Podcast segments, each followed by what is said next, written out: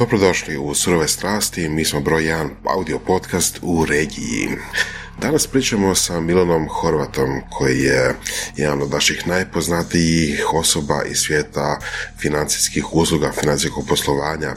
Varžinska FIMA je nešto s čime je on došao na scenu i kao ulagač i kao direktor, kao menadžer. Tako da smo i mi pričali s njim o tome kako su bile iskustva dolaska u FIMU, šta je tamo radio, kako je to bilo sudjelovati u rastu firme od male do respektabilne u hrvatskoj financijskoj sceni te o tome što nije u redu sa hrvatskom scenom što se tiče investicija, pogotovo što se tiče startupa i rasta malih firmi. Tako da će biti puno zanimljivih stvari koje se mogu saznati i naučiti od Milana Horvata u ovom razgovoru. A kao i inače, dođete na academy.surovestrasti.com gdje možete naći lektire Lektire su naše verzije prepričanih knjiga, znači sažeci knjiga iz područja poslovanja, područja leadershipa, područja investicija, ali salesa, marketinga i puno drugih tema koje nisu samo prepričani sadržaj knjiga, nego sadržaj naša iskustva, naše mišljenje o temama na temelju našeg dugogodišnjeg poslovanja. Hvala, poslušajte naš razgovor, dođite na Academy i čujemo se drugi put. Mm, ovo su surove strasti.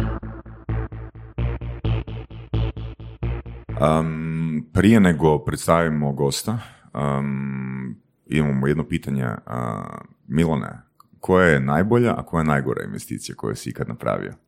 Pa najbolja investicija je uvijek ono što sam radiš, učiš, razvijaš se, definitivno to je stara fraza, ali definitivno najbolja. Znači, radiš na sebi, to je najbolja investicija u životu. A najgora investicija, pa ne znam, nisam stvarno nikad razmišljala o tome.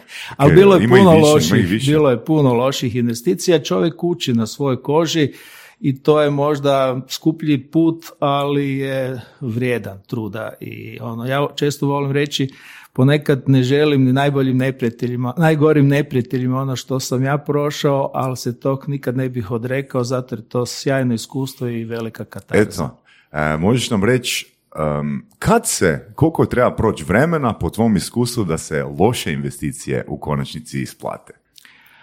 E, to je dobro pitanje. Znači, u pravilu treba puno vremena. Znači, recimo, ja sam proveo... E, ako je loša, kad se loša investicija isplati? Da li uopće? Ja sam, isplati se, ja sam proveo recimo četiri godine radeći u jednoj velikoj korporaciji na početku svoje karijere i sljedećih 15-20 godina sam se pitao zašto sam potrošio te četiri godine ali kad smo napravili FIMU kao veliku grupu i holding kompaniju, onda mi je to iskustvo mm. bilo neprocjenjivo. Onda sam znao šta nije dobro, da mi to ne bi mogli raditi. Ja, tu govoriš ono o toj vrednosti e, korporativnog iskustva, Tako. ono razumijevanje procesa ili čega točno? Tako, tu govorim o razumijevanju procesa koji se događa u velikim korporacijama kad si iznutra, kad si nemoćan da bilo šta učiniš mm. jer nisi na vrhu hijerarhije i kad razmišljaš šta bi sve ti mogao učiniti, a ne možeš i onda nakon 20 godina dođeš u poziciju da možeš i da si na vrhu korporacije i onda sve ono što nisi mogao pokušavaš napraviti da drugi mogu koji su u toj poziciji. Okay. A druga, kad mi pitaš najgora baš financijska investicija, je odluka, evo baš sad sam razmišljao ono manje više o tome, i kad sam odlučio ući u financiranje i bankarski sektor. Znači kad smo investirali u stvaranje i razvoj banaka, bilo u preuzimanju, bilo u start-upu. To je bilo sa Vabom. To je prvo bilo sa Vabom, pa je onda bilo sa Fima bankom u Sarajevu i sa još nekim našim investicijama. To je zapravo bilo promašeno vrijeme jer smo imali loš timing, mi smo u taj posao ušli možda 20 godina prekasno, deset sigurno, a drugo u tom kontekstu se dogodila velika kriza 2008-2009 kad je adekvatnost kapitala bila grozna za banke, trebalo je dodatno, dodatno financirati puno banaka i to je bilo za nas relativno veliki, vrlo uh, onak teško iskustvo prolaženja kroz takvu krizu. A inače znači bilo bi ok u dobrim okolnostima? U ko- dobrim okolnostima bi ispalo super, ali trebalo bi nam barem još pet do sedam godina da imamo nekakav mir, da kažem da se nije dogodila kriza. Znači, to je proces jer e, bankarstvo je za razliku od mog osnovnog biznisa, a to je investment banking, makar ima banking jedno i drugo, ali nije isto. To moramo reći šta je šta. Da, ovoga je vrlo visoko kapitalno zahtjevna industrija i koliko god su banke veće, toliko veću adekvatnost i investiranje u kapital traži, zato su njihovi e, kapitalne baze i velika širina e, nužni i potrebni. U drugom dijelu ovog investicijskog bankarstva, tako kažem, koji je vezan uz tržište kapitala, kapitalne osnove su bitno manje. Ne traži se toliko visoka adekvatno, zato jer su tu ljudi koji su spremni na rizike. Ja volim reći e, bankarstvo klasično komercijalno je u biti non-risk taking business, a ovaj dio investment banking je risk taking business i to su potpuno dvije različite strukture i zašto smo mi, ja osobno napravio tu grešku, zato jer sam propustio ono što uvijek volim razmišljati, a to je da li je to i dalje core ili nije. Investment banking i komercijalno bankarstvo su dvije različite stvari, to nije isto i tu sam napravio grešku. Da. kažemo investment banking, da li je to ono što recimo neko ko nije upućen, koji gleda samo ono vijesti na televiziji i tako i, i medija bi rekao da li to tipa brokeri, investiranje ili nešto deseto? U investicijskom bankarstvu zapravo zajedno sa investicijskim fondovima najsofisticiraniji financijski posao. Ok. I to je onaj dio koji Ali kako to vidi krajnji korisnik? Znači što to znači za krajnjeg korisnika? Kako on dođe do investicijskog bankarstva i kako to izgleda sa njegove strane? Imate dvije vrste krajnjih korisnika. Znači, jedni su retail, znači populacija ljudi i tako dalje. Oni Fizičke to najče, osobe. fizičke osobe, oni to najčešće vide kroz mogućnosti investiranja Mhm. u dionice, obveznice, portfolio ili investicijske fondove. To je onaj mas uh, popularan i uh, svima prihvatljiv i poznat. Drugi dio je vrlo konkretan prema institucionalnim, da tako kažem, investitorima, odnosno prema institucijama, a to znači ulaganje u kompanije, to znači sve ono tržište kapitala koje traži različite oblike financiranja od startupa sa equity venture fondovima preko onih e, financiranja za dodatni kapital, za razvoj na novih tržišta, izlazak na nova e, tržišta, traženje e, financiranja da bi se mogli širiti na svojim osnovnim poslovima i tako dalje, zato jer svaki posao kad gra- raste, on traži Jasno, novac, da. kapital, mogućnost razvoja. U današnje vrijeme je to pogotovo važno zato jer danas kompanije strahovito brzo rastu i rastu globalno. I ako nemate adekvatno praćenje u financiranju, bez obzira da li kroz equity ili kroz debt, odnosno kreditiranja, vi ne možete biti konkurentni recimo izvan Hrvatske, često ni u Hrvatskoj, zato jer vani to svi imaju. Znači oni jednostavno imaju financiranje i ako imaju dobar biznis model, ako su uspješni, ako stvaraju novo tržište ili nove proizvode, dobivaju nove klijente i sve ostalo, onda ih investicijska zajednica prati. E to je onaj stručni dio specijalni koji je ispod radara javnosti i pop- popularnosti, da tako kažem, ali je suština uspješne ekonomije. Ako to nema, ekonomija nije fleksibilna, nije uspješna, nije dinamična, ekonomija je spora, gospodarstvo se razvija jednim slow motion ritam i tako dalje. To je onaj dio koji Hrvatskoj dosta fali, jer jako puno ljudi koji imaju nekakve ideje ne mogu doći do financiranja. Sad, ja pričamo dosta specifično, jeli, ali op- općenito je tako. Uh, I za razliku od vani gdje, recimo, ako se ide neke razvijene države, na posebno velike industrijske vele sile, znači Britaniju, govorim, recimo Švedska isto tako, gdje je jako lako doći do financiranja za ideje, ovdje je relativno teško. Da. jeli. Ovdje je zbog toga i dosta usporen razvoj novih proizvoda i, i novih firmi. Da. Pa evo mi u Hrvatskoj u svom razvoju tak kapitalističkog, da tako kažem, društvenog uređenja još nismo došli do te faze. Naime, ako malo bolje svi pogledamo, nema razvijene kapitalističke države bez razvijenog tržišta kapitala i nema razvijene kapitalističke države sa razvijenim tržištem kapitala koje nema i razvijenu demokraciju. To su stvari koje bustaju jedna drugu. Ako toga nema, nema niti razvijenog kapitalizma. Ima ono dogovorno, ja tebi, ti meni, pa onda tak dalje. Imamo u Hrvatskoj za to dobre izraze, ali ne želim ulaziti u taj dio.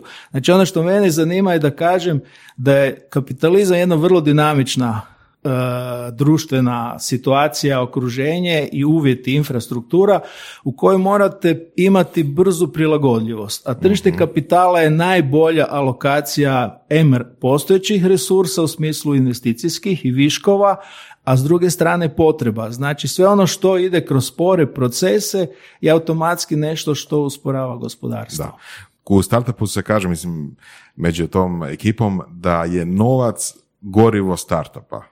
Startup je u principu već dugo vremena sagorijevaju novac da bi stvorili tržište, da bi stvorili uh, globalnu prisutnost, da bi stvorili brand i, i, i, pozicioniranje u cijelom svijetu, jel? Da, definitivno, mislim novac ili kapital. Znači vi ako nemate taj novac koji vas prati u vašim idejama da bi mogli biti aktivni, vi ne možete, sagorite, kratko rečeno, jednostavno nemate unutarnji Da. poticaj. Evo se, odnosno se ugasi, jel? Tako je. Eto, s nama je danas Milan Horvat, e, pokušao sam ga predstaviti kao financijskog gurua, pa je rekao nemoj bolje, onda sam rekao ajmo onda sa mister riziko, to nije tak strašno, jel da? Pa, ono guru je pretenciozno, a riziko, riziko- je puno realnije, tako me puno ljudi percipira. Iako recimo, Otkud mister riziko? pa to Jel je bila tvoje- Jel to naslovnica, tvoja, jel to tvoja ideja bila ili si Ne. jednostavno, znaš, to je bila naslovnica u banci, Mm, e, onom časopis. časopisu koji je bil fenomenalan, ali ga nažalost više nema. Ona druga moja naslovnica je bila sa potpisom Mister Riziko. I mogu ispričati jednu anegdotu Da. na tu temu. Uh, jedno smo tako, jednom društvu, jednom periodu sam probao malo igrati golf, čisto da vidim kako to funkcionira i da se malo odmaknemo od cijele svoje priče.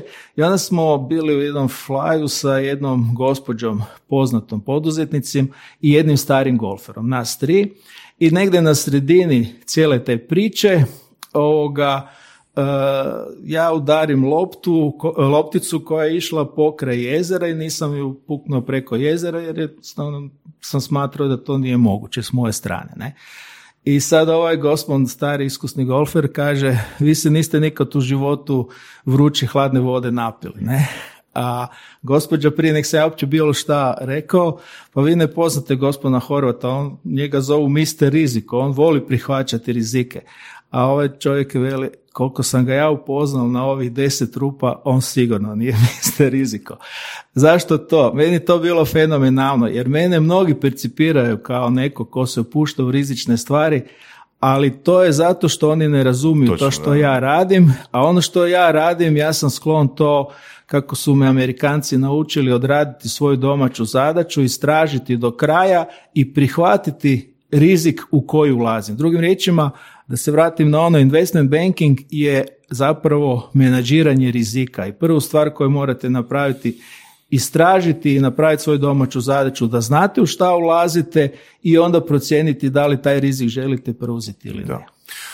Um, je, mislim da je bitno spomenuti ovoga, evo i da se zahvalim još jedanput javno, znači Milan je, to jest FIMA je meni sponzorirala prvu, prvi put, prvu, prvi odlazak u Ameriku, znači platili su mi aviokartu kad sam prvi put išao na seminar u SAD i nakon um, povratka, radio sam već ono svoju prvu grupu, um, otišao sam s Milanom na sastanak. I taj sastanak je ostvario jako veliki dojam na mene jer smo pričali o dosta tema, ali dvije teme su mi ostale stvarno jako urezane i mogu reći čak da su me na neki način i u e, razmišljanju o poslu predodredile. Naravno da deset godina nisam znao kako mi te informacije uopće mogu biti od koristi, ali danas, kažem, 13 godina, 14 godina kasnije, ono sve mi je jasnije i jasnije o čemu si pričam.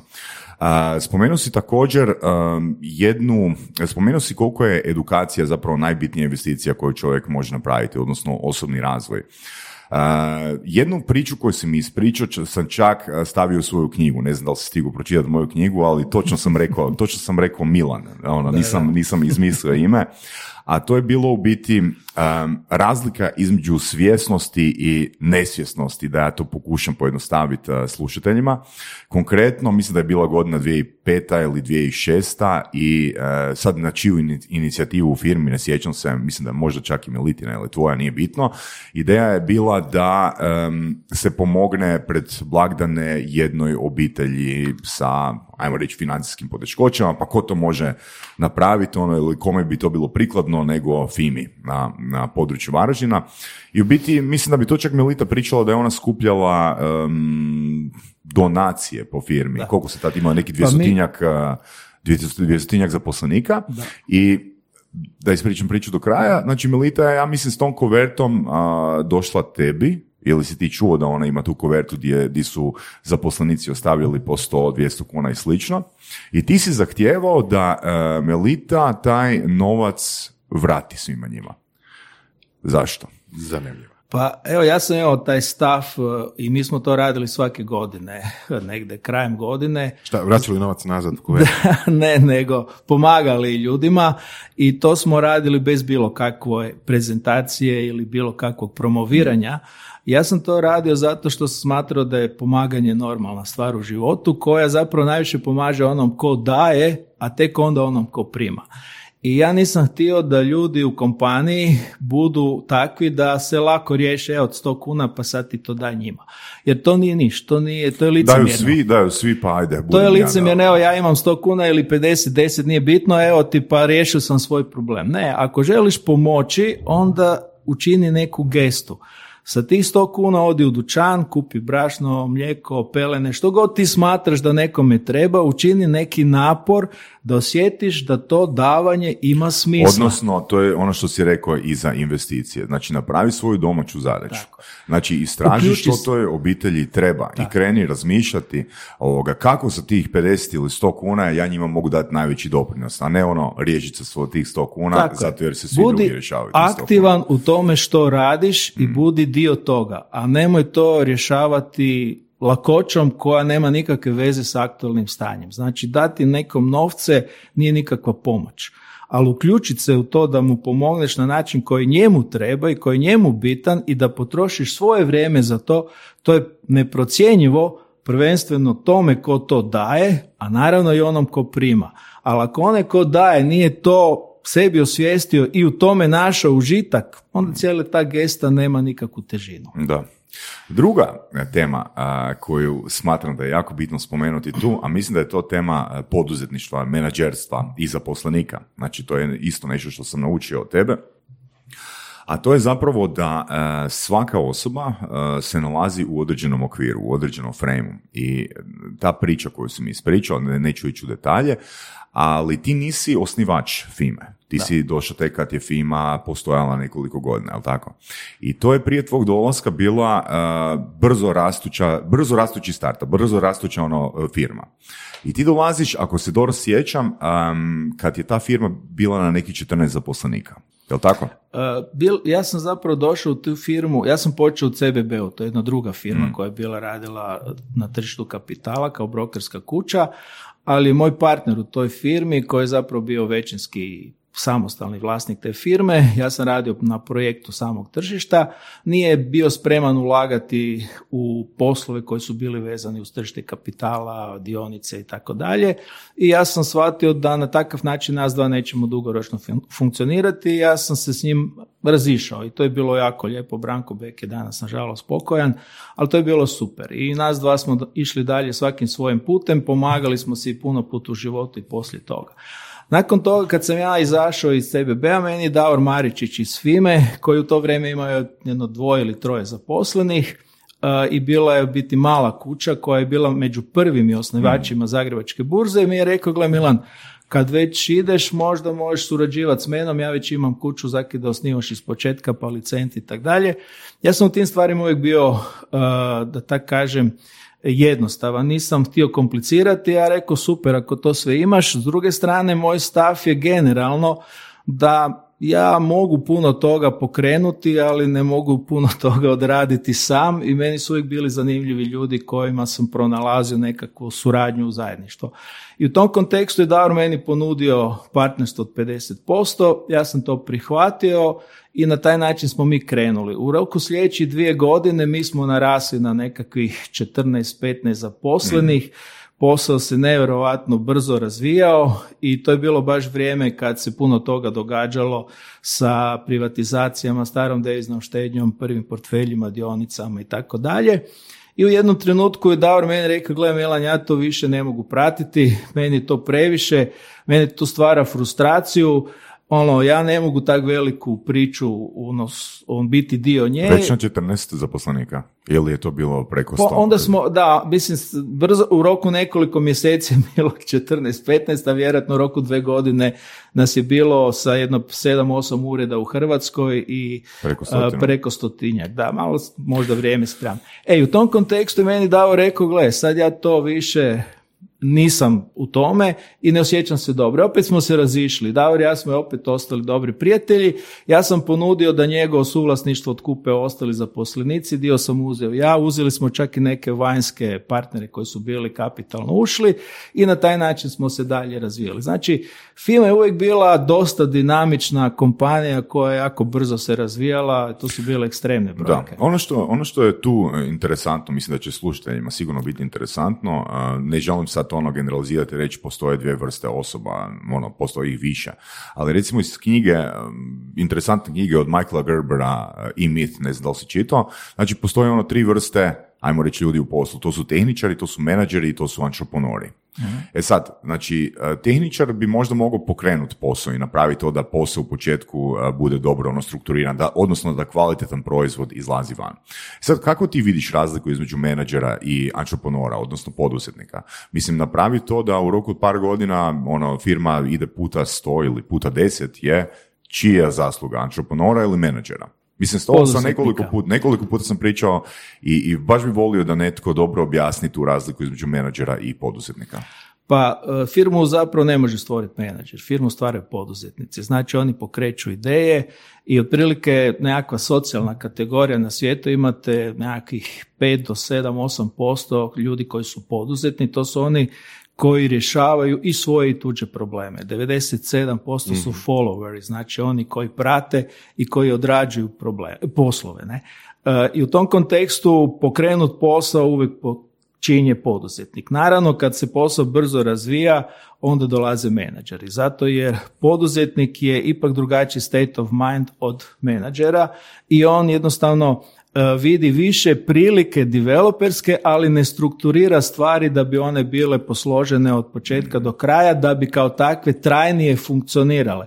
Jer poduzetniku to mogu sigurno reći svoje perspektive, uvijek trebaju novi izazovi, novi adrenalin, nove prilike, novi iskoraci, a da si nije posložio, da tak kažem, podršku i da se nije složio sve. I zato u pravilu uspijevaju poduzetnički projekti u kojima najčešće nađete dvije vrste osoba koji su često partneri. A to je jedan koji je frontman i koji gura, vuče, ide i svi ga gledaju, a drugi je koji je onaj koji pokriva pozadinu, koji organizira firmu, koji se brine da svi računi budu plaćeni, napravljeni i tako dalje. I kad njih dva dobro surađuju, ta kompanije najčešće daleko od Da, mislim, možda jednostavnim jezikom, a, menadžer zapravo mrzi poduzetnika, na? jer mislim, ono, ako poduzetnik ne vuče naprijed, jednostavno menadžer ono pa, nema problema. Znači je... stalno poduzetnik stalno servira e, požare koje menadžer mora ugasiti. Uh, a, pa... E, a entrepreneur, poduzetnik s druge strane je vrlo neuredan. On ne razmišlja ono o svakom detalju, onak zapravo stvara nered. Menadžer je taj koji Generalno treba počistiti, recimo, koji da. počistiti situaciju. Generalno recimo da, ali ako je to dobar tim, onda oni zapravo se jako dobro osjećaju oba dva, zato jer se oslanjaju jedan na drugom. Mm. Znači onda poduzetnik ima prostor, poduzetni dio te ekipe ima prostor da ide naprijed i da stvara nove prilike, a menadžerski dio da to dobro posloži. I evo, nedavno smo slagali jedan takav tim da upravo imamo ono, u, u timu jednu osobu koja je sjajna za odnose sa drugima, ali ne pozna previše cijelu priču in-house i kako te stvari funkcioniraju nije to ni bitno. A druga osoba sjajno poznaje tu priču i nije to, ima svoj network da se razumijemo, ali nije toliko u tome i njemu to više nije toliko bitno. I onda je meni bilo bitno da ja njima iskomuniciram i kažem, ali gledajte, svaki od vas ima svoju veliku prednost i to je vaša kvaliteta ali vaša kvaliteta ne postoji ako vi međusobno jedan drugog ne poštujete u onome što je onaj drugi dobar. Prema tome onda samo ako želiš biti dobar na isti način ne možeš, zato jer ste različiti. Znači Druga dimenzija koja je suprotna od ovog što si ti rekao je upravo to poštovanje različitosti. Znači kad u timu postoji to poštovanje različitosti, e onda je 1 plus 1 ono što kažu 3, 4, 5, 11, 111, nije važno. Ali ako nema tog poštovanja i međusobnog razumijevanja između tih različitih e, tipova, da tako kažem, kao što si ti napravio u uvodu, onda nema sinergije, nema kvalitete. Onda ima nadmetanje u nečemu što oni nisu zapravo I sad ono, dolazimo do pitanja, e, znači doći do tih 150-200 zaposlenika u tom kratkom vremenu, jel to onda uh, treba uskočiti HR odjel ili što se radi? Pa FIMA je sve to napravila. Znači ja sam stvarno uh, formirao kompaniju ono by the book. Znači kad smo se mi razvijali imali smo... By the whose book? Pa tak se kaže. Ono, tak sam, ja sam puno učio anglosaksonaca kojima sam imao sreće početi surađivati još sredinom 90. godina i pogotovo Amerikanci nakon toga, Britanci i Skandinavci zapravo su mi strahovito puno pomogli i za, to su strašno strukturirani ljudi i tako su educirani i u takvim društvima funkcioniraju. Ali da sad ne izlazim iz teme. I ja sam se uvijek trudio znajući uh, i čitajući različite knjige, recimo jedna od fenomenalnih je From Good to Great mm od Collinsa koja pokazuje u čemu je razlika između stvarno dobrih kompanija i onih vrhunskih kompanija, a te vrhunske kompanije imaju ovo o čemu sad pričamo, imaju neki unutarnji gen mm. koji stvara priču, ali su i strahovito dobro strukturirane da dugoročno mogu funkcionirati. E, evo, daću vam jedan primjer, sad recimo najnoviji je Apple. Ne? Apple je hard kompanija za hardware u osnovi, ne? I ona ima nekakvih 20% prihoda od softvera, ali njezin softverski dio rasti prošljednjih 7-8 godina dinamično i recimo nekakvi sljedeći 20 godina će biti 80-20. Znači, taj gen koji je Steve Jobs stavio u kompaniju je složio da funkcionira i sljedeći 20-30 godina na nečemu što tek dolazi i što u njegovo vrijeme nije uopće bilo dohodovno niti prihodovno. Znači, to je ta priča koja s jedne strane postoji da netko ima sliku, viziju da cijelu priču pokrene, ali i da ju strukturira. I to je mene uvijek motiviralo da ja slažem, strukturiram kompaniju po onom dijelu kak mislim da je najbolje i da se držim svog core biznisa. Ok, kako onda definirati, oprosti kako onda definirati ono koji je ishod? Znači imaš deset, imate deset zaposlenika i sad definirate ono koji nam je ishod. Jel definirate ono do tat i tat, želimo postići to i to, ima toliko i toliko zaposlenika, imati toliko i toliko udio u tržištu ili što? Pa meni su uvijek rekli da moram planirati, ja moram priznati da smo mi planirali vrlo rudimentarno, zato jer smo bili u branši koja se strahovito brzo razvijala i mi smo se razvijali adekvatno s njome, čak i puno toga sami vodeći. I tu sam jedno pravilo nisam mogao poštivati, zbog čega mi je jako žao. Naime, vi kad razvijete kompaniju ne smijete dovoditi preveliki broj novih ljudi u odnosu na starih, na stare, zato jer oni mijenjaju korporativnu Što, kulturu. Koji omjer, koji omjer je, je dopušten? Pa nekakav prihvatljiv omjer je da to bude recimo trećina, maksimalno manje od 50% novih. Čak već kad je više od trećine oni se povezuju i mijenjaju korporativnu kulturu. Mi smo s jedne strane imali jako dobru priču i jaku korporativnu kulturu. Ja sam tu uspjevao baš tim dinamizmom novoga, poduzetnog, e, sasvim drugačijeg, globalnog, svjetskog, dizati taj adrenalin i tu zajedništvo unutar firme, ali smo zbog brzog rasta imali veliki broj ljudi sa strane gdje se uvijek nađe onih koji se niti ne znaju uklopiti ili se ne mogu ili se ne žele Imali smo i HR, sve smo razvijeli. Mislim, firma je bila kompanija koja je u jednom trenutku imala, mislim, 29 kompanija u osam država sa uredom u Yorku, u Brislu, sa dve banke, dvije u osnivanju, sa uh, dva investicijska društva, sa osam fondova, sa upravljanjem od preko milijarde, sa šest brokerskih kuća. Super, Cijeli život sam super spavao. Ali je činjenica da e, tom brzom dinamikom razvoja koju smo imali je to veliki teret. Kome? E, Pa meni je bil zato jer smo recimo gledati kako razvijati tu priču. Imao sam i iz jako dobre različite suradnike u različitim segmentima i to je bil veliki posao. Nas je bilo preko 600 samo u financijskom biznisu, ukupno sa non-core biznisom nas je bilo preko 5000 zaposlenih. Ne?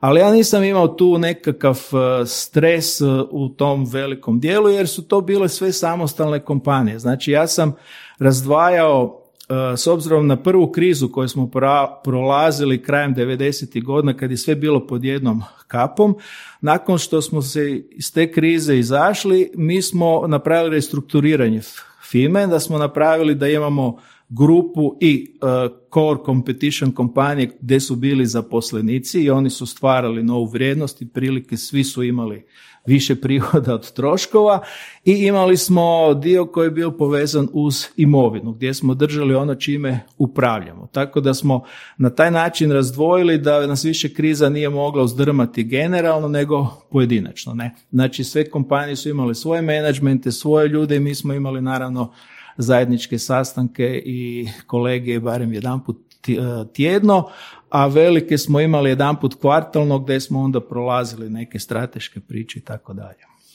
Kako um, se ti uh, mijenjaš kao osoba u tom procesu?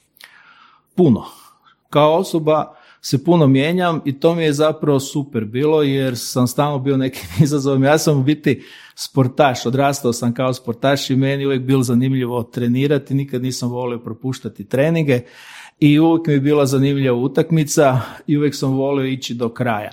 Isto jedna anegdota iz tog svijeta, kad sam igrao rukomet u prvoj fazi, u drugoj fazi sam se bavio streličarstvom još nekim sportovima, stalno sam aktivan, u tom rukometu smo jedanput gubili od neke ekipe sa nekakvih 5-6 razlike i bilo još 35 sekundi do kraja, možda minuta. I sad oni nama zabiju gol, ja odmah uzmem loptu i trčim na centar, a ovi moji lepo idu polako. Pita mene tim captain, veli Milan, pa kam se žuriš, ne? A ja velim, gle, pa imamo još 35 sekundi, još uvijek možemo zabiti jedan gol. Mislim, zake ne.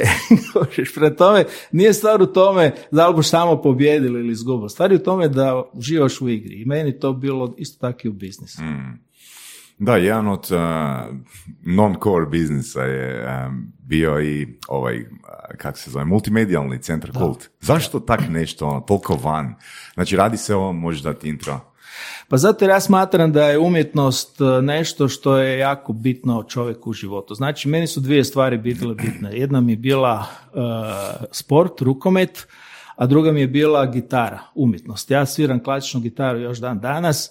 Čak sam pripremila ispit za muzičku akademiju, jer to je bil moj prvi izbor za studiranje, ali mi mama nije dala. To mi je prva stvar koja mi je, jedina koju mi je mama u životu zabranila. Rekla, nema problema, ti možeš studirati, učiti svirati, ali prvo se nađe nešto čega možeš sigurno normalno živjeti. Tako da sam ja onda upisao u Zagrebu vanjsku trgovinu i šumarstvo. Bilo mi je samo bitno da odem iz Varaždina i onda sam na šumarstvu imao super rezultat, na vanjskoj sam bil prvi ispod crte, ali sam otišao na vanjsku i to je bio super izbor, zato jer moja percepcija tog doba je bilo s vanjskom mogu putovati po svijetu. Pa to nešto Imali smo ti jednog gosta koji je upisao agronomiju zato jer, se sjećaš Vorac, što je rekao? Upisao agronomiju zbog toga jer je mislio da će na taj način moći spašavati kitove tak nešto. Da, da, da.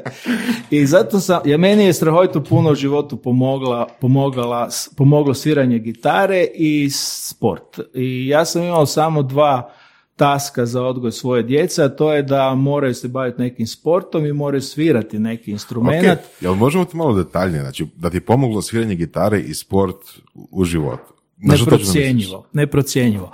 Prvo, e, sport i sviranje su vrlo, e, da tako kažem, ozbiljne djelatnosti jer se mora trenirati. Drugim riječima, većina ljudi u životu ne nauči osnovnu stvar. Da bi mogao negdje izaći i nastupiti i nešto učiniti, moraš se za to pripremati. Većina ljudi to smatra normalnim, idem ja to napraviti. Ne? Sportaši i muzičari znaju da moraju danima, mjesecima, godinama dobro uvježbati da bi s nečim mogli izaći i prezentirati i pokazati. Drugo, i u sportu i muzici imate nešto što su leveli razumijevanja. Recimo u sport i muzika ima isto. Znači prvo savladate tehniku. Nakon toga se uklopite u neku priču i imate to ili u prstima ili u nogama ili u bilo čemu. Ali onda dolazi, i on, kad to dugo radite i kvalitetno i usavršavate se jer se stalno morate usavršavati, onda dolazi onaj level kad ne misliš, nego samo igraš ili sviraš. I to je teško objasniti bilo kome ko se nikad nije s time bavio, ali to je zapravo život. Jer život živiš, život ne promišljaš u smislu da ti sad tu neke... Ti jednostavno to radiš, ne? A sport i muzika te to nauče. Drugo, sport te nauči sve ono što ti treba u životu. Sve. Sve. Sve, i uspone, i padove, i pobjede, i poraze. Ti kad izgubiš ti je teško, ali ideš sutra trenirati i opet se trudiš pobijediti u sljedećoj utakmici. Kad pobjediš, pristoja si prema protivniku, ideš s njim skupa na pivu, družiš se i opet je sve normalno. Znači ti si zapravo jednostavno normalna osoba, a muzika ima nešto što većina ljudi ne zna, to ja nisam tako ni percipirao, ali sam prije recimo jedno 7-8 godina pročitao jednu britansku studiju, muzika je najbolji trening za mozak. Na To je znanstveno dokazano. Zato jer, Muzika ili sviranje? E, i sviranje i muzika. Muzika manje, sviranje više. Znači, to su leveli. Uvijek u životu postoje ono e, osnovni, napredni i onaj vrhunski leveli. Ne? Znači, muzika vam daje da se vaš mozak trenira. Ono što se, recimo na mojim, uh, jedna od omiljenih tema je komunikacija. Ja sam uvijek svojim ljudima u kompaniji objašnjavao da se komunikacija i sve vezano uz te moderno rečeno soft skills se trenira na isti način kao što se u teretani vježba. Kao što mišiće bildate, na isti način treniraš i ovo što imaš tu. A muzika ti jednostavno omogućava da je taj uh, sklop živčanih ćelija ili moždanih ćelija koje mi imamo fleksibilniji, prostočni, zato jer muzika je ta razina abstrakcije koja direktno komunicira Da li sa bi rekao da mozgom. recimo da isto vrijedi, na primjer, za šah? Pa šah je strat, stra- super priča za strategiju. I šah sam Za igrao. menadžere. Da. Znači, za antroponore je sviranje, a za menadžere šah. Da, za mene, da, dobra ideja. Za Dobra izvrsna, ideja, izvrsna fakat, usporedba. da, da. Šah je recimo po meni baš izvrstan za menadžere, zato jer stra- slaže strateške priče i traži ti da anticipiraš događanje. Ne? Odnosno su igrača. Su igrača i Znači, da ga jedna razumiješ. osoba ne bi bila dobra i u šahu i u sviranju. a? A to je sad pitanje. Mislim, A to je, idealno, idealno možda bi, ali to je sad ona priča od onog malog postotka ljudi koji su sposobni vidjeti, recimo poduzetnici, ima još manji po- skup ljudi, podskup od njih koji može više od jedne stvari. Mogu biti dobar i poduzetnik istovremeno, i menadžer, i tehničar, i to je onda super, Pa, super recimo, to je zanimljivo Ali gledanju. Je, da, da, ljudi imaju svoj put i svako ima svoj. Ja pričam sad o sebi. Ne generaliziram i ne mislim da svi moraju. Ali meni je to pomoglo, ja sam se trudio ono što je meni pomoglo prenijeti na svoju djecu i mogu reći ponosno da mi obo dvoje djece je sviralo i bavi se sportom. S time da mi je sin više u muzici pa imaju svoj bend, a kćer je više u sportu pa je i u tom dijelu uspješnija. Ali svako gradi svoju priču. Znači u tom kontekstu svako uči sebe. Ono što sam rekao, svako radi na tome. Ne? I u tom kontekstu ja mislim da je to specifično. E sad kako će ko se u tome snalazi, to je njegovo. Ja ne želim generalizirati i reći da to vredi za sve. Samo kažem zašto su neke stvari meni bile bitne. Ne? Da li bi volio recimo da tvoja djeca idu u smjeru poduzetništva ili idu u smjeru korporativnog nekako ono karijere ili nešto deseto? Gdje bi ih usmjerio da, da imaš? Pa ih usmjeravam da budu samostalne. Znači, usmjeravam ih Jel to ide na- više kao poduzetništvo smjer? Pa u nekom smislu da, zato jer ja im želim reći da u ovom svijetu su podjele i vrlo jake. Znači, vi vrlo lako, ako si ne osvješćujete sebe i svoj svijet u kojem živite, zapadnete u određene rutine. Meni je bilo strašno zanimljivo kad sam čital Dostojevskog, pa je on rekao da je svaki čovjek nakon 20 i ne znam, pete godine više nije čovjek nego skup navika, robot, stroj. I to mene je ono fasciniralo s 22 godine, mislio si pa nije vrag da ja za tri godine već ispali iz ljudske dimenzije. Znači, mi stičemo navike i nas društvo uvjetuje. Nama društvo daje da nas uklopi u sebe i djeca se u svom odgoju žele, u razvoju, pardon, žele uklopiti u društvo i one žele usvajati.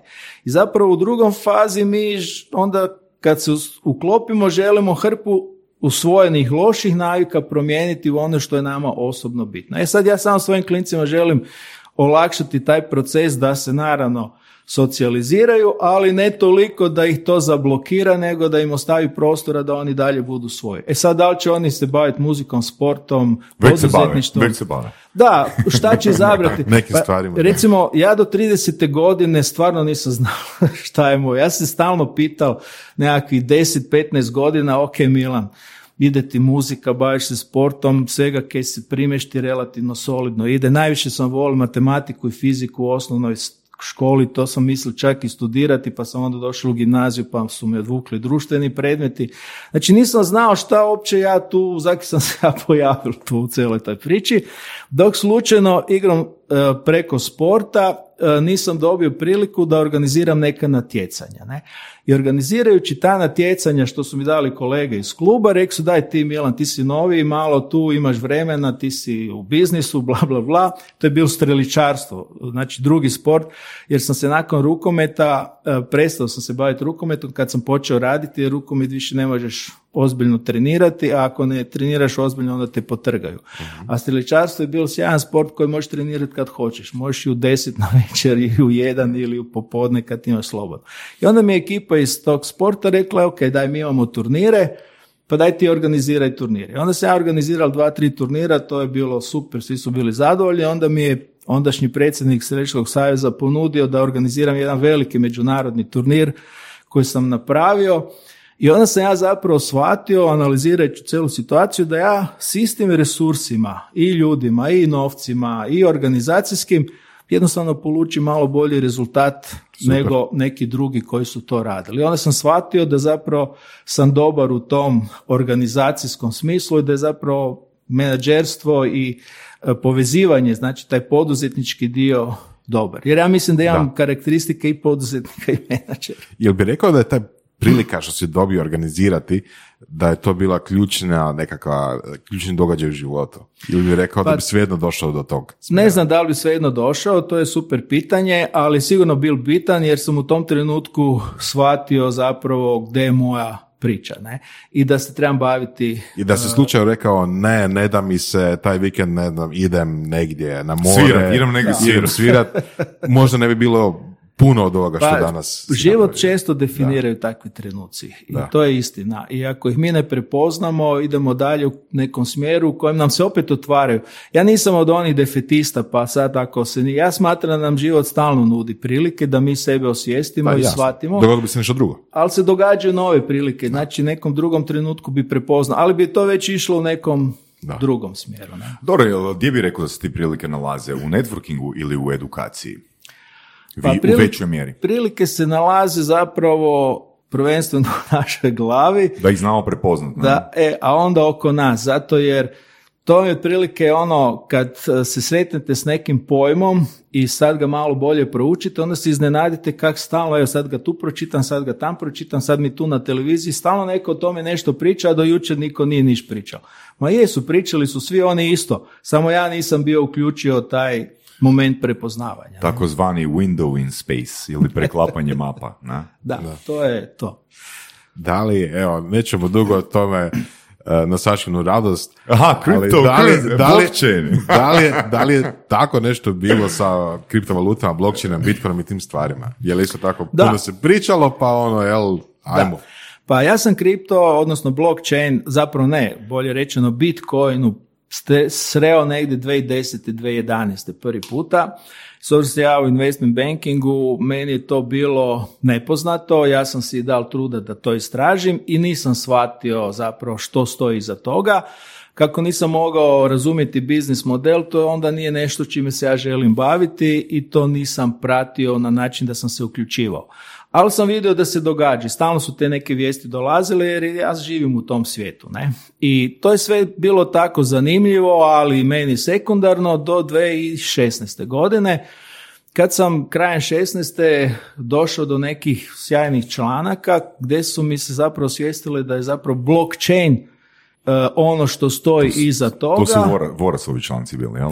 Pa može biti, čitao sam strahovito, ja sam godinu dana. Malo vjerojatno. I samo da kažem, evo, do kraja, i to sam naletio da je blockchain zapravo game changer i da on stoji iza tih kriptovaluta i onda sam si dao truda, ali stvarno, to, evo, opet zahvaljujem sportu, muzici i Amerikancima, ja sam skoro godinu dana istraživao priču, ne? Znači, čitao sam, googlao sam, e, knjige sam tražil, putovao sam, išao sam jako puno u Sloveniji koja je u to doba bila mhm. potpuno hit e, priča, s puno ljudi u Sloveniji sam se upoznao, razgovarao sam.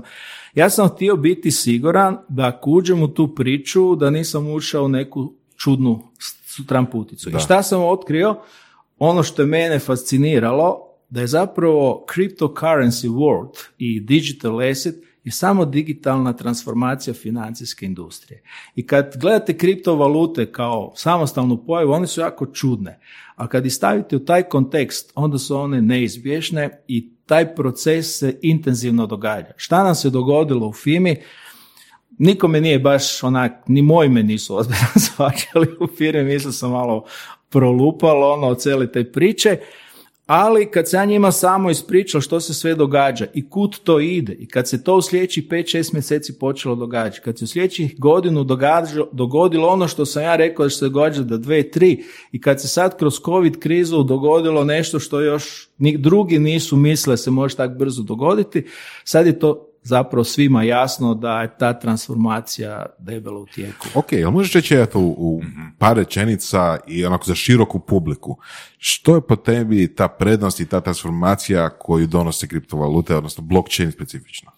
Pa kriptovalute nas vraćaju sebima. Znači, mi smo stvorili jedan vrlo komplicirani svijet. To je znači ko nova religija. Pa nije religija, nego pojednostavljanje života. Ljudi uvijek idu u nešto i onda sve više kompliciraju, sve smo sofisticirani, sve više toga vodimo i stvaramo jednu vrlo kompliciranu strukturu. Da, to znači da što više ovisimo o nekim drugim stvarima, nekim drugim uslugama, institucijama i tako. U tom smjeru. Upravo tako. Može. Uđemo u jednu infrastrukturu gdje na kraju ta infrastruktura postaje važnija od nas. Mhm. I mi postajemo samo mali šarafići i to suprotnost našoj individualizaciji. Mi želimo biti i osobe. Čovjek ima dve dimenzije. Jedna je socijalna, da se uklopi u tu infrastrukturu, a druga je individualna, da budem ja. Znači, u tom kontekstu se taj razvoj cijele industrije života i e, financija toliko zakomplicirao, toliko stvorio jednu, jednu kompliciranu infrastrukturu da čovjek gubi svoj individualizam. I blockchain, kriptovalute i sve te nove tehnologije nam omogućavaju da se tu oslobodimo. Ali, to je onaj dio gdje su svi zbunjeni.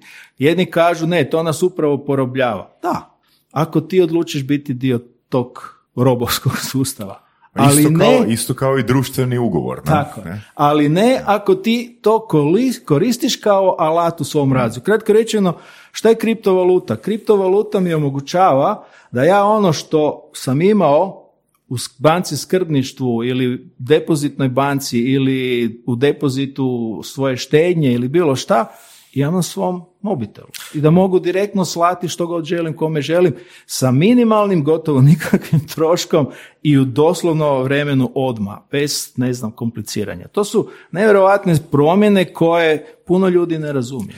Da li to znači da vidiš kao najveću prednost kriptovaluta taj dio gdje novac nije više u skrbišnju banaka, znači nije tekući račun u banci XY ili račun firme, nego je doslovno na tom mobitelu, na tom uređaju uh, odnosno voletu, jel, novčaniku digitalnom. Da li, da li je to ono što bi ti izdvojio kao najveću prednost ili nešto drugo? Pa najveća prednost kriptovalute je da sam ja vlasnik onog što ja želim biti vlasnik. I da je to direktno kod mene i da ja nemam posrednike... A s novcem nisam ja vlasnik onoga čega želim biti vlasnik. Da ja nemam posrednika koji mi omogućava da li ću ja s time upravljati ili ne. Znači, i brzina kojom ja to mogu odraditi. To je po meni najveća priča da se osjećam da nisam pre više umrežen na način da ja imam vrlo male mogućnosti vlastitog kretanja. I to je, i zato su to mladi ljudi prihvatili, zato to mladi ljudi guraju, zato je to njima Misliš? e, važno. Da, ja sam 100% siguran, zato jer mladi ljudi kad dolaze, oni se iz jedne strane bune protiv infrastrukture koliko god da se oni žele u nju uklopiti, ali oni svojim buntom mijenjaju tu infrastrukturu i stvaraju novu kvalitetu. Ne? Ja pokušavam svim ljudima objasniti otprilike Uh, onaj proces koji se dogodio na prelasku feudalizma u kapitalizam, kad su živjeli feudalci i kmetovi i bili su vezani u zemlju. I njihov biznis model je bil vezan u zemlju. I sad se dogodila prva industrijska revolucija s parnom mašinom i počeli su se stvarati u gradovima manufakture, strojevi i krenuo je kapitalizam.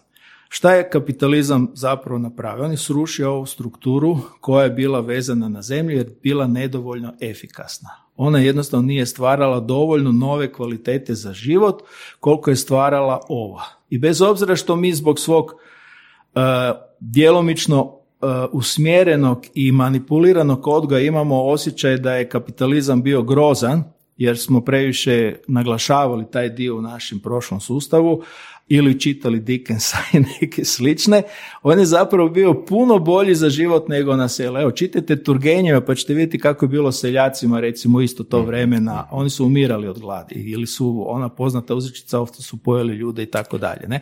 Znači, seljacima je još bilo puno lošije. Samo naravno, o tome se nije puno pričalo jer smo mi živjeli na podlozi radnika. E šta se sad događa? Znači, ta forma se promijenila i stvorilo se novo društvo koje je efikasnije. Danas živimo u društvu koje mijenja odnose kroz komunikaciju. Tamo se odnos promijenio kroz proizvodnju, a ovdje se mijenja kroz komunikaciju. Ovaj, Znači kao proizvodnja isto komunikacija, nije li? ne, komunikacija je direktan odnos. Proizvodnja indirektno utječe na ovoga odnose, ali e, komunikacija je direktan odnos mene. Ok, Vi mislim- imate, samo da završim isto, vi tu imate odnos danas i sa stvarima i sa ljudima direktno međusobno Jel to ono, ko rekao bi Voras, jel bi to, da pojednostavimo, proizvodnja bi bila simplex u komunikaciji, a komunikacija je duplex ili što? Kako bi to Pa pojednostavili? proizvodnju danas u osnovi budu radili ili rade strojevi i roboti i sve ono što je vezano uz em, veliku s- masu ponavljajućih, da tako kažem, radnje. Ne? I to se sve da na taj način riješiti, a ostaje ona kreativnost, ostaje naš odnos kako ćemo te stvari međusobno poslagivati. Ok, um, jedna stvar koja se često spominje kao jedna stvar koja nije bila očekivana od nekog vizionara u prošlosti, kad su rekli, ok, kako netko iz 1900. godine zamišlja da će svijet izgledati 2000. godine. Pa znaš, pa imaš one slike i one intervjue, recimo Edison, čitao sam, on sam slušao sam na YouTube-u njegov intervju kad su ga pitali jel kako će svijet izgledati u budućnosti, pa je sada nešto pričao. Uh, uglavnom, jesu svi predviđali neki način brže komunikacije, da li to bilo tehnološki, da li to bilo, ne znam, ono, brži, brži parni strojevi, odnosno brže lokomotive, nije bitno, ali na neki način se to dogodi. Ali ono što niko nije predvidio je količina banalnosti koja se tome svemu jel, dogodila. Odnosno, ideja je bila da bit će brzi način razmjena pisama, jel? ne znam, letit će zrakom pisma, danas lete jel, poruke internetom, ali ono što niko nije predvidio je, ok, ali 99,99999% od toga su totalno banalne, totalno trivialne stvari koje efektivno od fake newsa pa do nekakvih uh, conspiracy teorija pa do nekakvih uh,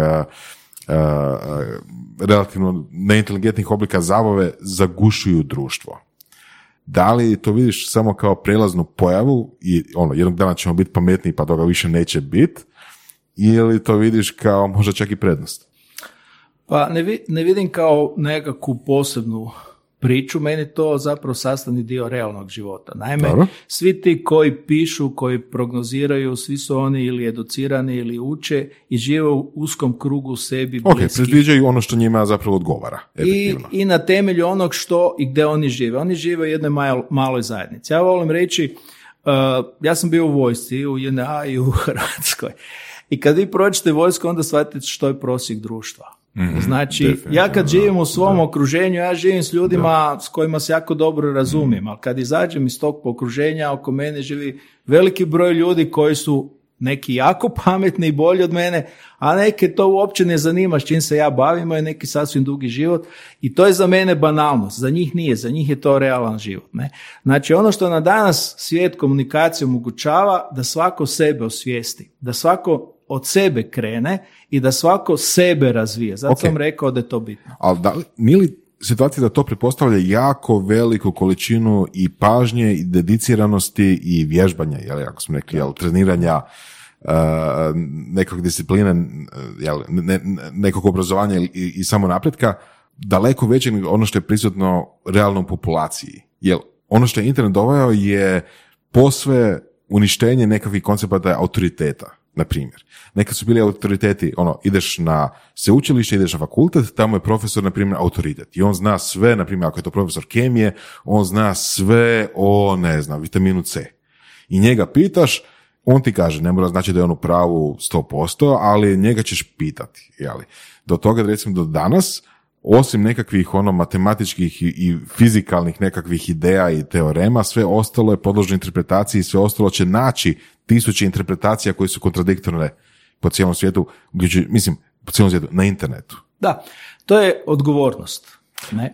Kako ljudi dođu do te odgovornosti ako ih se oduvijek, ako ih se oduvijek usmjerava tome da budu individualni?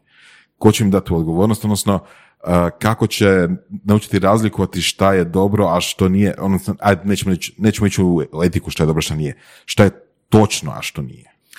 Pa svi mi svojim odgojem i razvojem stvaramo sustav vrijednosti najsličnije onom našem okruženju. Ok? I kroz taj sustav prvenstveno odgoja kućnog, a nakon toga okruženja, mi stvaramo sustav vrijednosti po kojem se ravnamo. Kratko rečeno, ako danas čitate knjige grčkih mislioca ili nekih iz tog vremena od prije dvije i pol tisuće godina, onaj sustav vrijednosti koji one promoviraju kao state of mind funkcionira besprekorno i danas. Ok, znači a materijalni svijet se drastično promijenio. E, autoritet su prvenstveno roditelji i ljudi oko nas. Znači, to su oni koji stvaraju nove dimenzije. To su oni koji jednostavno e, su nama po nekom našem triggeru putokaz.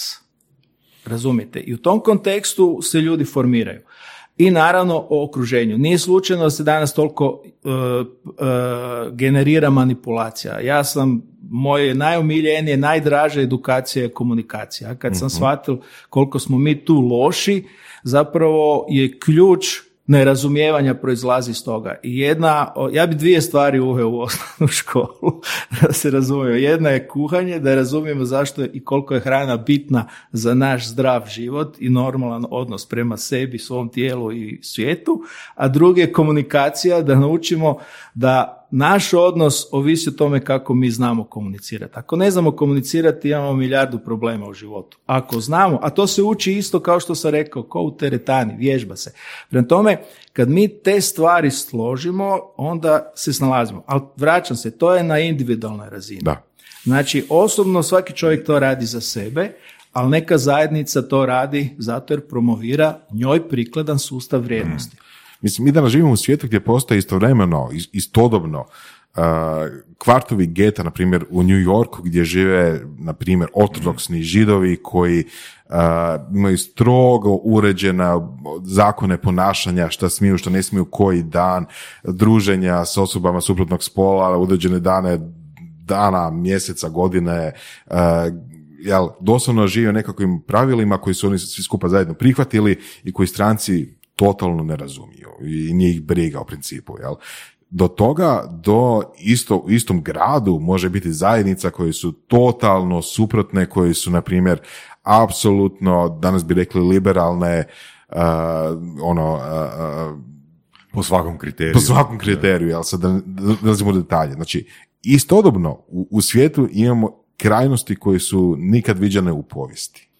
Pa ja mislim da su tek osvještene, ali da su stalno postojali, da su Da ljudi jesu. uvijek bili u različitim krajnostima i u puno toga su bili, puno manje se putovali. Ja sam puno, ja puno putujem i recimo evo ove primjere koje ste dali. Moje iskustvo je da kad god putuješ i s kim god se nalaziš, Mhm. u pravilu svi žele komunicirati, svi su otvoreni, ali žele zadržati sebe. I ako vi imate poštovanje prema tome što vidite i ako iz toga nešto doživljavate, uključite se, ono što sam u sportu rekao i muzici, vi ste dio te priče, ali niste isti. Ja igram za svoju ekipu, on igra za svoju. Mi smo različiti, ne? Znači, tak smo i u različitim kulturama. Ali ako nisam prema tome negativan, agresivan, ako nemam unutrašnji negativan stav, nego imam taj graditeljski, povezujući dio, meni je to kvaliteta više. I vraćam se na onaj dio gdje se ja svojim menadžerima objašnjavala, ok, ti si u tome dobar, ti si u tome dobar. Ako nemate međusobnog poštovanja od vaše suradnje, ja imam samo štetu, ne korist, kao vlasnik. Razumite? I to, to je princip koji funkcionira. Danas ljudi ne razumiju azijsku kulturu. Zašto? Zato jer azijska kultura promovira socijalnu povezanost za razliku od zapadne kulture koje promovira individualizam. I vi ako gledate naše filmove zapadnjačke, na kraju pobjeđuje jedan koji stvara svijet iz početka. Ako gledate azijske filmove, tam će se pojedinac žrtvovati da preživi cjelina.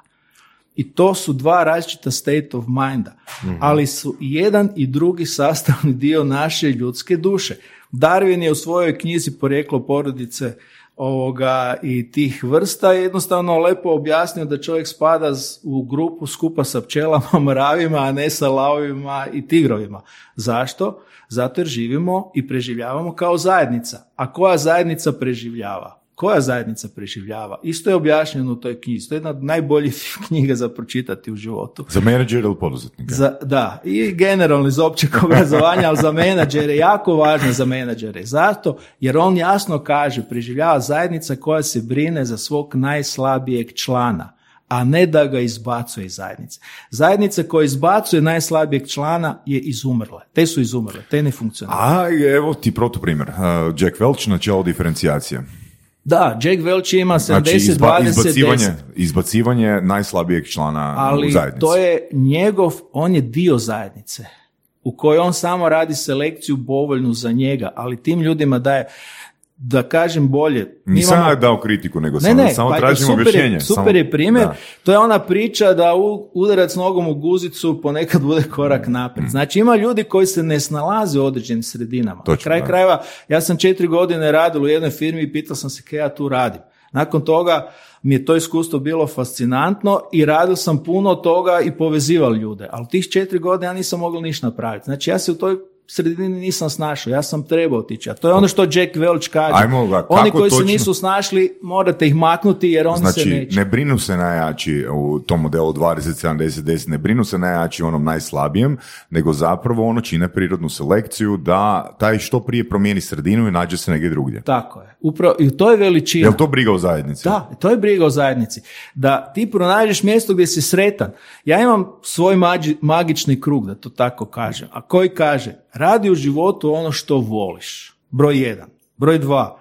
Nakon što radiš ono što voliš, u pravilu se potrudiš da to radiš dobro jer ti je to lepo raditi i trudiš se da to radiš što bolje. Kad nešto radiš dobro, uvijek se nađe netko ko će ti to korektno platiti. Prije ili kasnije. A kad ti imaš pristojan život, da ti imaš nešto korektno plaćeno, onda opet možeš raditi ono što voliš.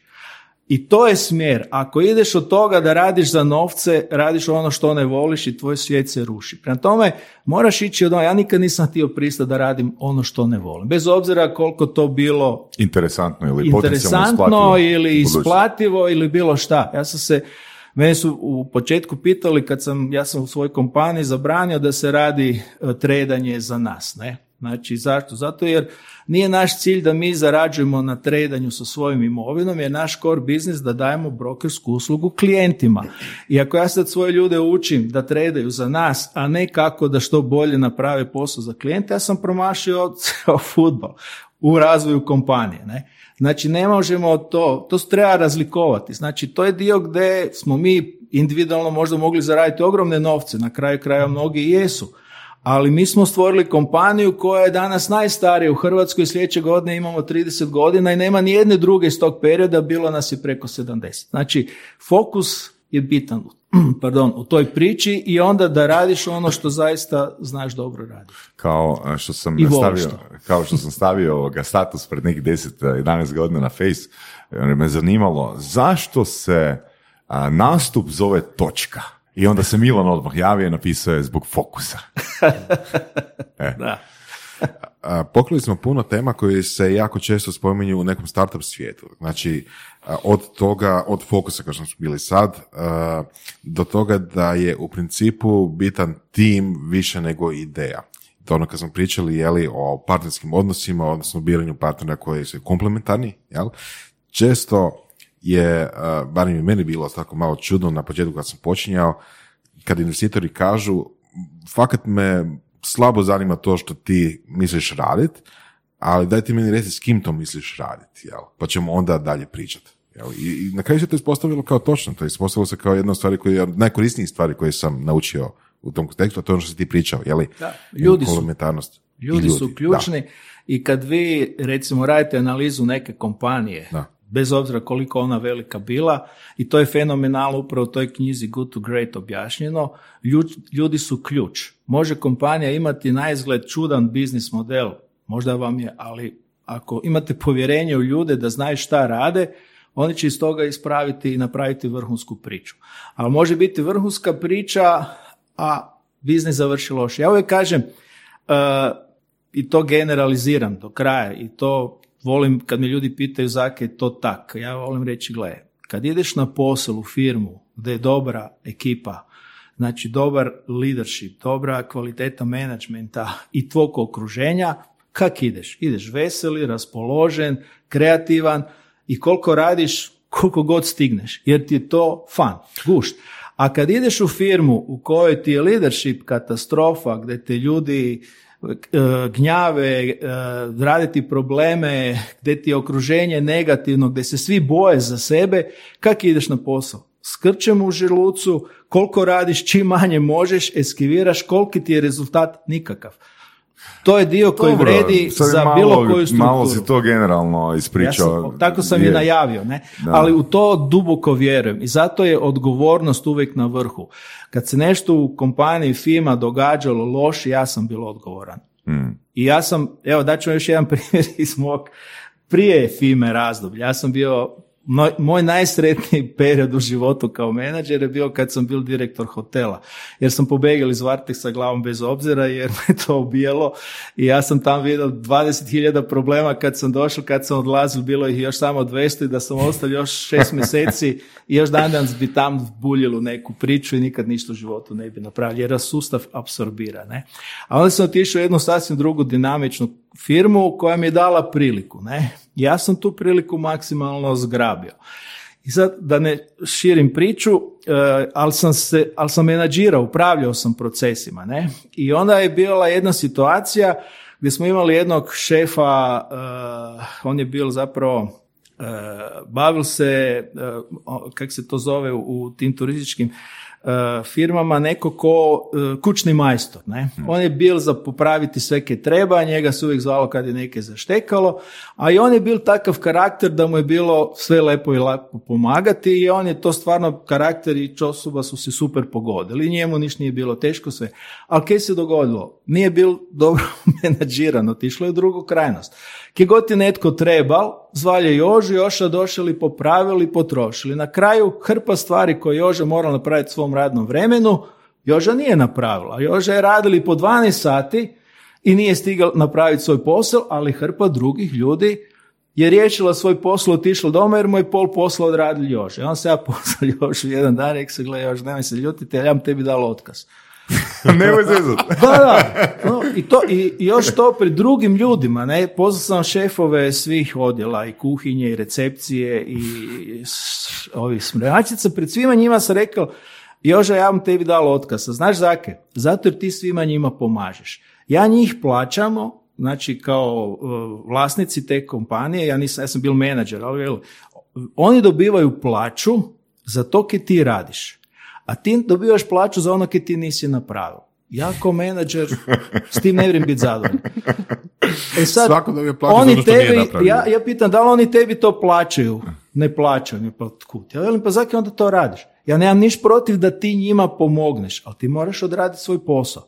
Prema tome, što to znači? Ako imamo takvog uh, u firmi, onda moramo posložiti. Znači, ili ima previše posla pa mu treba dati nekog da mu pomaže jer je to moj menadžerska odgovornost ili on krive stvari radi pa mu ja moram objasniti da to nije njegov fokus nego mu je ovo fokus. Ok, znači pretpostavljamo da Joža nije dobil otkaz. Nije dobil ali otkaz, da li se ali je promijenio osoba, stav. Jel je promijenio Je. stav? Ostar Na je dobar dugo? jer on bio dobar. Pa tak dugo dok sam ga ja menadžirao, ali poslije ne znam. ali to je proces. Naime, to je ona razlika koju ja često u životu volim reći i na koju stalno ukazujem i kod svoje djece, ali i kod svog menadžmenta i ljudi. Postoji razlika između znati i razumjeti. Vi razumijete puno stvari.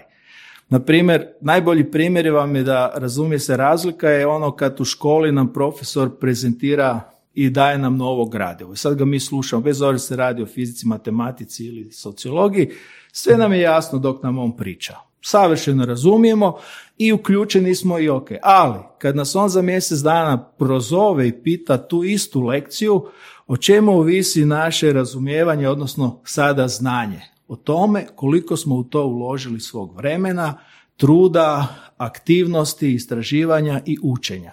Ako nismo uložili, naše prepoznavanje je minimalno, samo na razini inteligencije. Ako smo uložili malo, dvojka, ako smo uložili puno, više trojka, ako smo uložili ono koliko treba, četiri ili pet. Znači na nama ovisi da li ćemo nešto znati i usvojiti kao znanje ili nećemo. Pri čemu da nismo ništa uložili, taj profesor opet predaje tu istu lekciju, mi u tom trenutku opet sve razumijemo, ali još uvijek ne znamo. To vam je razina hrpa tih diskusija koje imate po televizijama, gdje u pravilu ima jedan ili dva koji pričaju i koji su unutra i jedno pet, šest koji lepo suportiraju, Da, da, ali u da, biti da, da, nisu u toj Treba načelo diferencijacije. Ne? Treba zna, mislim, treba znati. Znači da bi nešto znao, moraš u to uložiti sebe. Na koji način? Ovisi o tome što želiš znati. Škola je zanimljiv primjer, jel to onda imamo isto i pitanje motivacije. Nekom super ide matematika i neko ono super a, voli to, voli rješavati probleme, voli taj izazov, jeli. A, neko drugi više voli povijest. Neko je stvarno fora pamtiti jel, ko je šta radio, gdje je šta išao, jeli. A, I opet postoje velike razlike između njih i sustav to pokušava udovoljiti tim razlikama, jer nisu sve škole iste, naravno. Ali na kraju krajeva um, teško je pomiriti različitosti jel, u bilo čemu, bilo individualne različitosti u firmi, ili na globalnoj razini razlike između recimo različitih kultura, je, jel, rekli, kvartova, getova i tako nešto. Kako si ti hendlao te različitosti koji se pojavljuju, a sigurno se pojavljuju unutar firme? Komunikacijskim trenizima. Dobro, konkretno? Znači ja sam igrom slučaja kad sam bio taj direktor u hotelu Trakošćanu imao problem jer sam radio u jednoj sredini koja nije razumjela mene, ja nisam razumio njih. I kad se ja nešto njima pričao, oni nisu kužili šta ja zapravo od njih tražim. Ok. A kad sam oni nešto meni pričali, ja sam vidio da to nije sustav vrijednosti koji ja želim podržavati. I onda sam slučajno igrom naletio na jedan komunikacijski trening koji je držao pokojni profesor, odnosno doktor Brajša i meni je to otvorilo oči. Ja sam zapravo shvatio uh, da je osnova na onome ko komunicira. On je naučio me jedno od najvažnijih stvari u životu, a to je da vam za komunikaciju ne trebaju dvoje, nego jedan. Znači, Ok. onaj ko komunicira, on mora biti dovoljno educiran i kvalitetan komunikator da može uspostaviti odnos u kojem se mi međusobno počinjemo razumijevati. Znači, onaj drugi ne mora imati nikakvu želju ako je jedan prvi koji pokrene komunikaciju ima. I to je fenomenalno znanje. Ja sam nakon toga sam prošao puno toga i cijeli život se educiram o komunikaciji. Zašto? Zato kad sam počeo raditi sa strancima, pogotovo Amerikancima i Englezima, ali i Njemcima i Skandinavcima, oni to uče. Oni to uče neki od osnovne, neki u srednjoj, neki na faksu, ali su svi, eduka- svi su educirani komunikacijski. I oni točno znaju po vama, po neverbalnoj, po svim ostalim detaljima s kim imaju posla i tu su ono shark. Ok. I sad, sad da završim. I onda sam ja shvatio da je to naš najslabiji dio. A mi smo globalno bili kompanija... Ti- ti koja osobno želi- ili HR? Ja osobno, ja osobno, ne. I onda sam isto tak došao i onda sam shvatio, ok, ako ja kao menadžer i nekakav ekonomist i poduzetnik sad počnem ljudima govoriti dajte radite na komunikaciji, bla, bla, bla, ljudi vas otkante, jer niste autoritet na tom području, niste im neko. Bez obzira, ja sam se često sretao u svojoj kompaniji koju sam osnoval, pokrenul, bio glavni menadžer, najveći pojedinačni vlasnik i ne znam šta, pa nisam mogao ljude natjerati da rade ono što ja mislim, jer ih ja nisam silio. Ja sam ih mamio da se uključe i da svoj mozak uključi da budemo aktivni. Ne? Ja sam pokrenuo i celo vrijeme radio i to je najbolji alat koji sam ikad u životu imao, komunikacijske treninge. Uvijek sam tražio dobre trenere, imao sam sreće da je profesor, odnosno doktor Brajša bio i mi smo bili jedina ili čak jedna od dvije ko, hr, firme takve koje on radil u Hrvatskoj, sve ostalo je radilo u Sloveniji. Uopće u Hrvatskoj skoro niš nije radio. Slovenci su bili jedno 15 godina ispred nas. I u tom kontekstu su moji ljudi kroz te komunikacijske treninge zapravo osvješćivali svoje znanje, odnosno neznanje, ali i uspostavljali puno bolje međusobne odnose, prepoznavali šta koga zanima i stvarali dobre timove. Je to bilo razumijevanje ili znanje, Milane? E, bilo je razumijevanje na samom treningu, a znanje je bilo koliko su to uključili. Daću vam još jedan, po meni, ključan moment mog života u biznisu, ja mogu podijeliti ovdje javno s vama.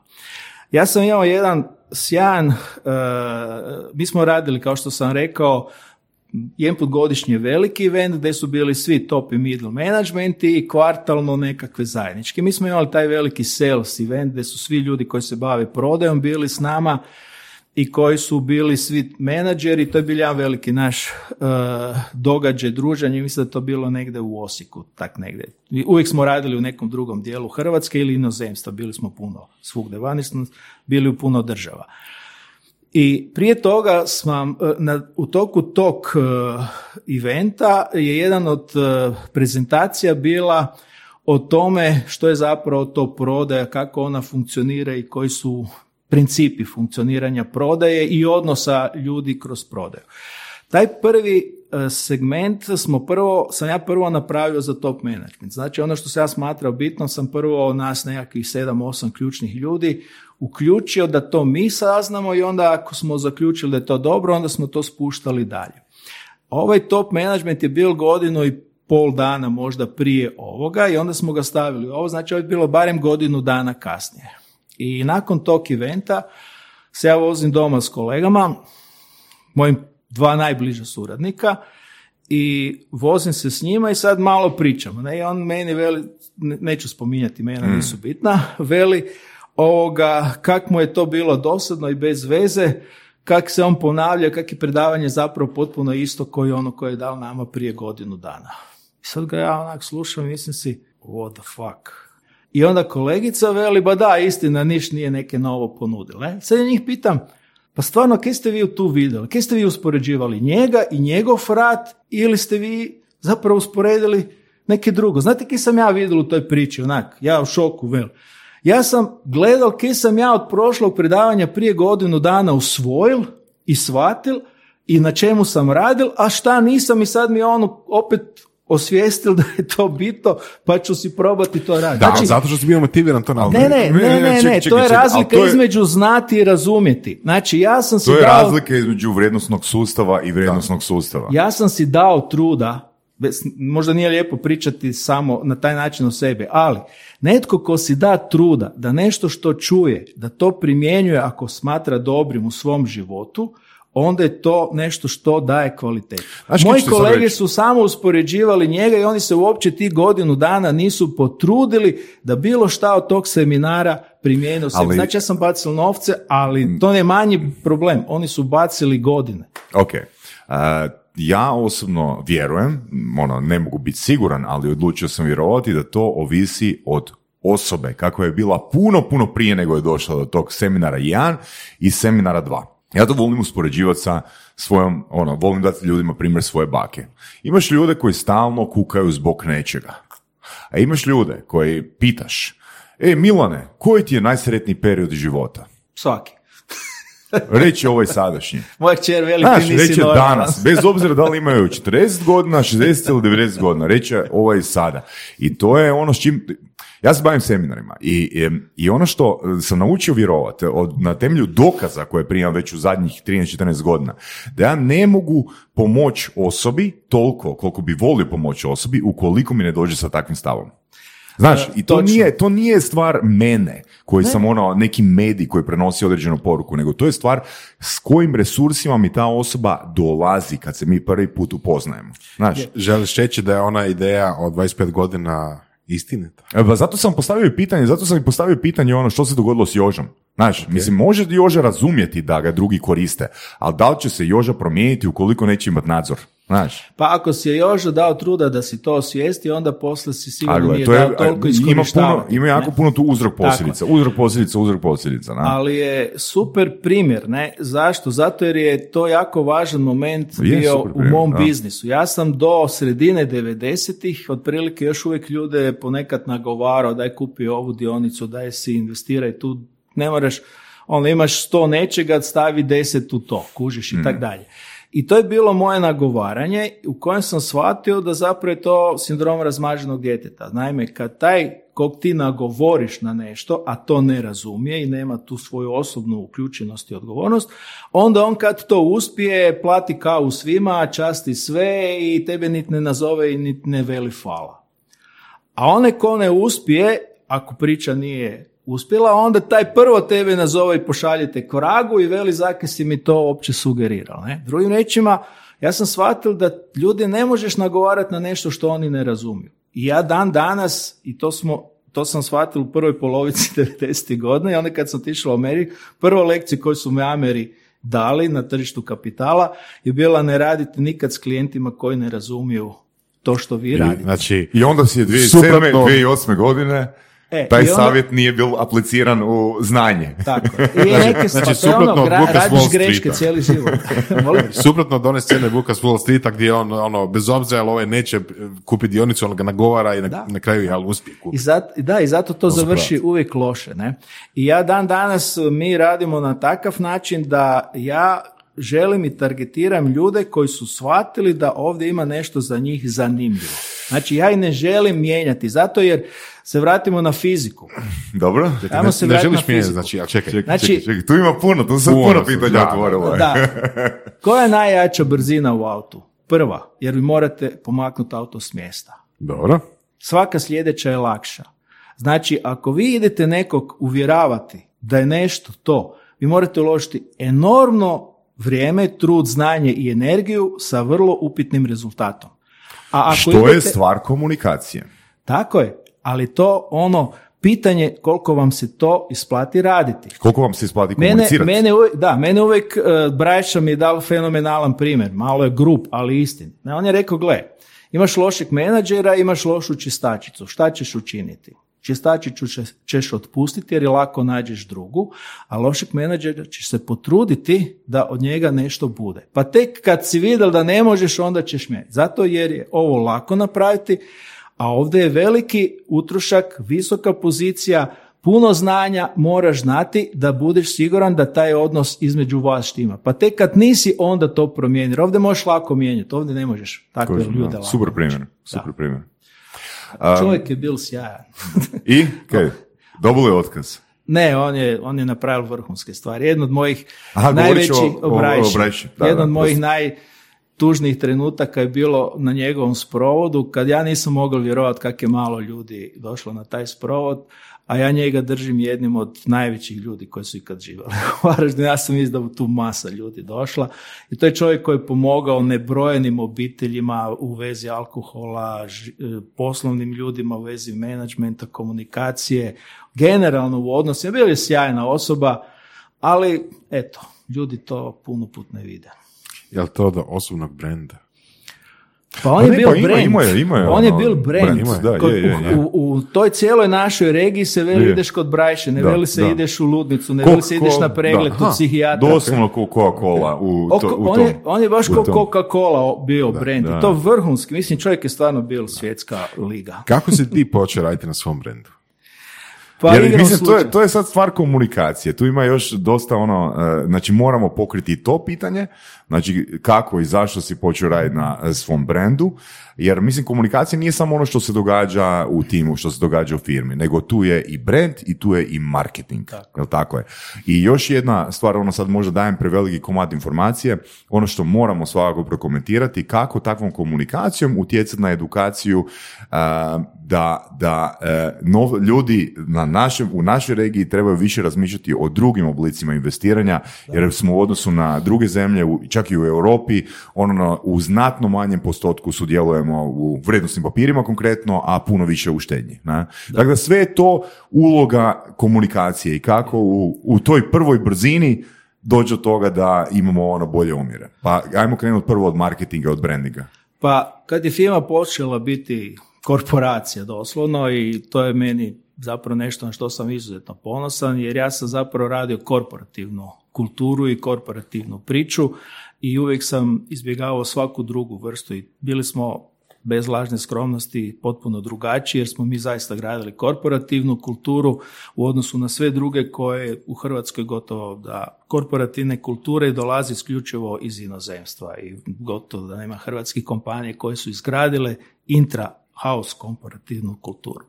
I to je bilo super. I kad se naravno mi smo odmah koristili znanja drugih e, i tako smo i počeli koristiti i marketinške i PR i HR servise i agencije, pa smo onda imali svoj vlastiti odjel koji je komunicirao sa takvima i tako sam ja recimo kad smo počeli raditi na marketingu i PR-u, tam negdje početkom 2000. su mi objasnili na tom jednom prvom sastanku da bi oni predložili da se promovira i radi na brendu Fime, ali i na brendu Milana Horvata. I sad sam bio u šoku kakav Milan Horvat. Mislim, meni ne zanima Milan Horvat, mene zanima Fima. Ja hoću da se razvija Fima. Biznis. Biznis, ne?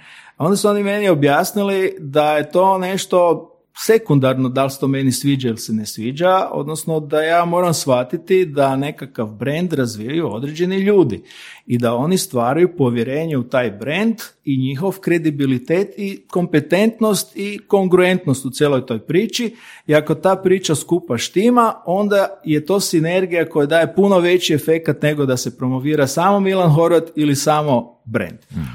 To mi je bilo potpuno jasno kroz komunikacijsku edukaciju. Razumio, razumio si. Razumio sam, da. I ok, ja sam to prihvatio. I mi smo uvijek imali izvještaje u tom smislu šta i na koji način, s time da sam ja uvijek tražio da većina sveg budžeta bude u promociju, a da recimo e, nekakav brendiranje Milana Horvata bude samo kroz nekakve intervjue ili određene situacije koje opet ne smiju biti prečeste jer nisam htio iskakati svakog Bro, to smo recimo pričali o politici. Znači, rijetko ko će glasati samo za nekakvu ideju, za nekakvu onu stranku, organizaciju, nešto. Uglavnom ljudi glasuju i hoće znati ko je osoba jel, za koju će zaokružiti, ali bez obzira šta ona kaže da promovira.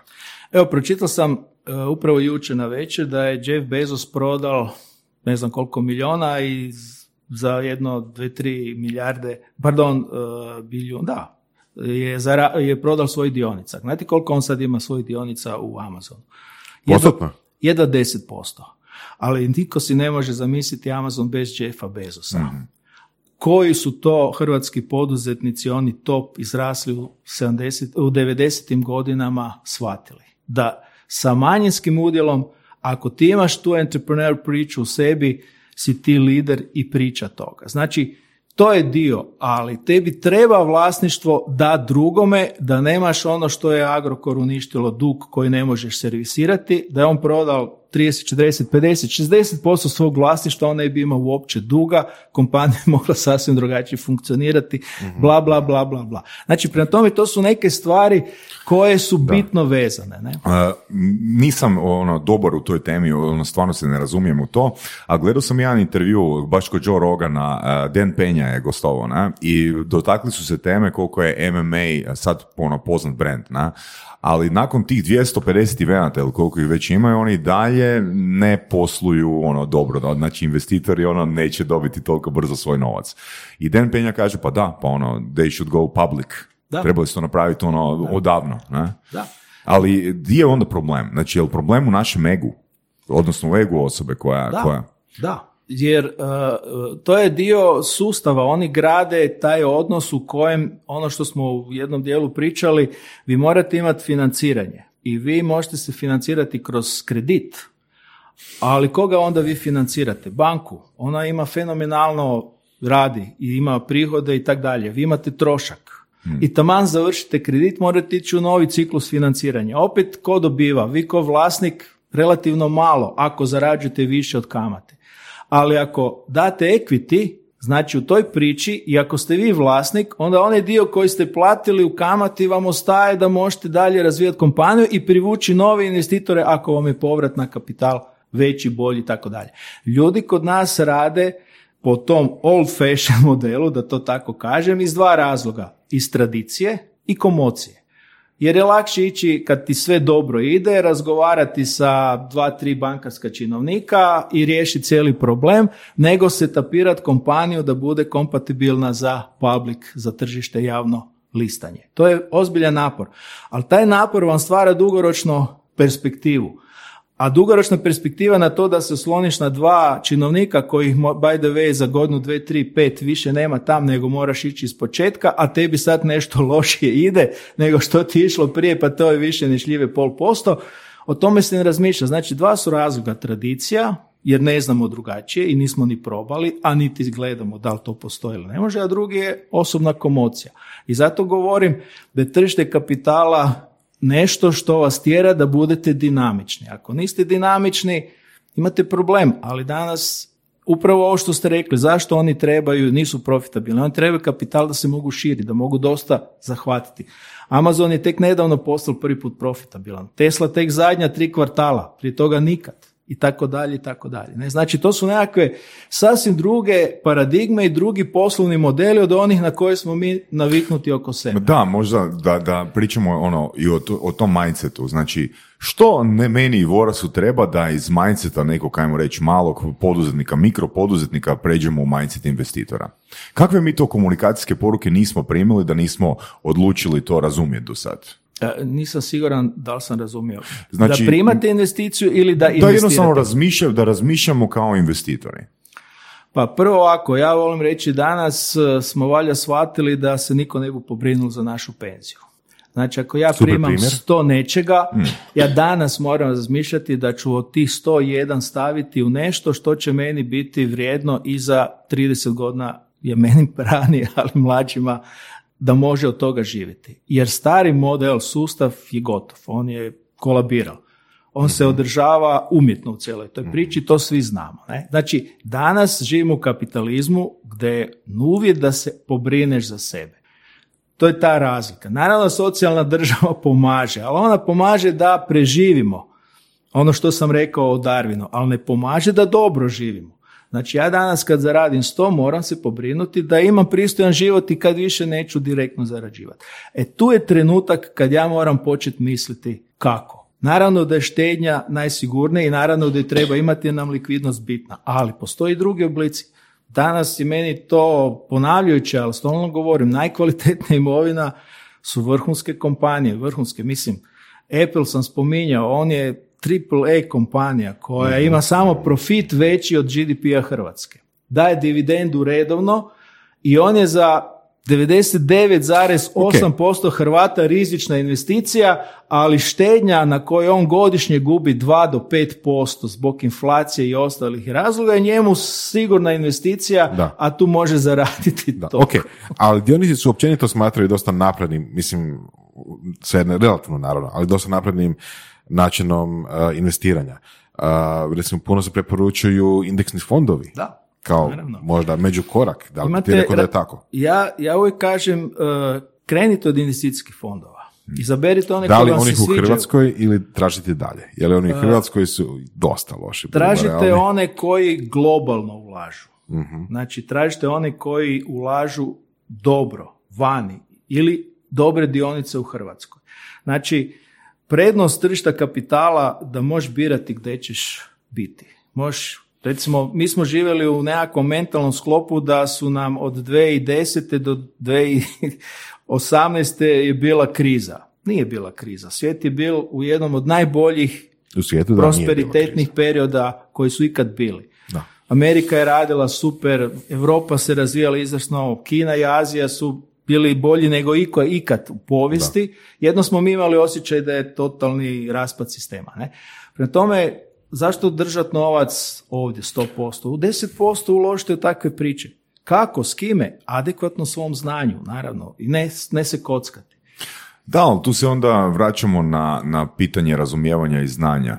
Dakle, ono, štednju razumijemo jer kad smo imali godinu dana nam je ili mama ili baka uh, digla tu knjižicu i rekla je stavila sam ti 200 dinara za bombone ili za rođendan ili što već. A s dionicama ili s indeksnim fondovima se tek ono susrećemo sa pojmom nakon 30. godine. Da. E, i onda dolazimo na problem komunikacije. Da, tu je znači tradicija. I onaj dio koji recimo, evo, super si me uputilo u moju priču. Naime, ja sam uvijek imao taj problem. Naime, to što mi radimo, M nema tradicije na ovom prostoru, M je nerazumljivo većini ljudi, M je percepcija da je to jedna jako diskutabilna po moralu čak aktivnost, Ulaganje. ulaganje, odnosno kockanje, špekuliranje i tako dalje. Znači hrpa negativnih Da aspekata. Prvo si zato sam mislio da se ne zove medo štedo, nego medo riziko. ne? da. Promijenila bi se percepcija štednje. ne? Tako je. I mi smo uvijek u firmi imali problem, e, kad se vratim na ono s marketingom, kako targetirati svoju nišu, znači one ljude koji to razumiju. Ja sam davno još tam 90-ih poticao da bi opće ljudi razumjeli, to me i profesor Sudar na ekonomskom faktu osvijestio, kad je rekao na marketingu, kad klijenti ne znaju da vi postojite, osvijestite im da vi postojite. Pa smo mi počeli izdavati e, Kapital magazin koji je bil se obraćali, jer u to doba u Hrvatskoj, čemu danas niko ne govori, svi govore samo loše, ali bilo je 600.000 dioničara i 2.500 dioničkih društva, od kojih manje više nitko nije imao pojma što znači biti dioničar i dioničko društvo. I moglo im se, kje god se htjelo, zašto? Zato jer je sustav bio neodgovoran prema njima i nije im dao nikakvu edukaciju, nikakav suport za to što ih je transferirao iz jednog sustava vrijednosti u drugi sustav vrijednosti i bacili ih je na vjetrometinu. I sad je samo ovisilo o tome ko će šta saznati. Mi smo to vrijeme radili i jednu igricu koja je omogućila ljudi, još dan danas ljudi od 40 godina veli, joj, mi smo se učili na tome. To je taj cyber trader gdje smo mi simulirali burzu, a da ne moraš ulagati, jer možeš sve shvatiti. Mi smo pokrenuli taj magazin Kapital, Osvijestili smo prvu e, obveznicu kojom se trgovalo, to je stara devizna štednja, koja je by the way bila obveznica koja je ljudima dana na 20 godina sa anuitetima koji će moći dobiti novce nakon 20 godina. Mi smo omogućili da oni to prodaju u onom trenutku. Naravno, uz nekakav diskont, jer je to vremenska dimenzija novca, ali većini ljudi nekakvih 70 ili 80 kuna danas vrijedi puno više nego 100 kuna za 20 godina. Razumijete? Č- I ti diskonti su u onom trenutku nekom izgledali velike, ali oni su u biti za pravu vrijednost novca bili jako mali. Ja sam na to čak bio ponosan kako smo uspjeli tu priču složiti. Zašto? Zato jer s druge strane smo omogućili da se tim obveznicama plaćaju ljudi iz poduzeća svoje dionice, što je isto država omogućila u svom segmentu. Znači mi smo radili i osjećivali smo ljudima taj proces. I to ja radim zapravo Je cijelo li taj časopis bio a, besplatan ili naplatni? Pa mi smo na njemu gubili. Nismo Mislim, ali da pokrivali. li je- ok. Bil je ko, imali je nekakvu cijenu koja je bila u skladu sa ostalima, ali otprilike tri- Mislim, 20 do 50% kako kad smo mi su Mislim, razlog zbog čega pitam je zato da u biti ono procijenimo, je li to doista bilo čitano ili je to bilo samo pošiljano? Ne, bilo je čitano jer su ga svi kupili ili kroz pretplatu Mm. ili su ga kupovali na kiosku, zato jer uh, jednu stvar sam isto naučio kroz uh, onaj dio gdje ste me pitali za kulturu, ne, pa smo preskočili. Mm. Zašto sam ja radio kulturu? Zato jer kultura educira ljude. Ali ja sam, kad smo radili taj kult na koji smo mi trošili prilično novac i na, na što sam strašno ponosan, šta se sve tamo izdogađalo, jednom trenutku smo mi napravili, mislim da su to bili jedan poznati brand, band hrvatski, uh, sad se ne vjerujem sjetiti, ali ono, top band. I mi smo odlučili to pokloniti uh, u kultu ljudima, ne? I ulaznice su planule za pola sata, sat vremena. To nije bilo puno, ne znam, 150 mjesta ukupno, sve skupa sa, sa ostalim možda 200, ne? Znate koliko je došlo na samo na nastup? Niti pola. Znači, ljudi su uzeli ulaznice jer su bile zabadave i nisu ni došli. A hrpa ljudi je ostala vani. I zato nema besplatnog znanja jer to nije kvaliteta. Kvaliteta je za rijetke koji to znaju prepoznati, ali u osnovi, s druge strane, neke stvari morate financirati. Znači, to je proces međusobnog prepoznavanja interesa. Ako ja nešto cijenim, onda sam za to spreman i nešto dati. Znači, spreman si gubiti novac a, ukoliko a, ćeš biti ponosan.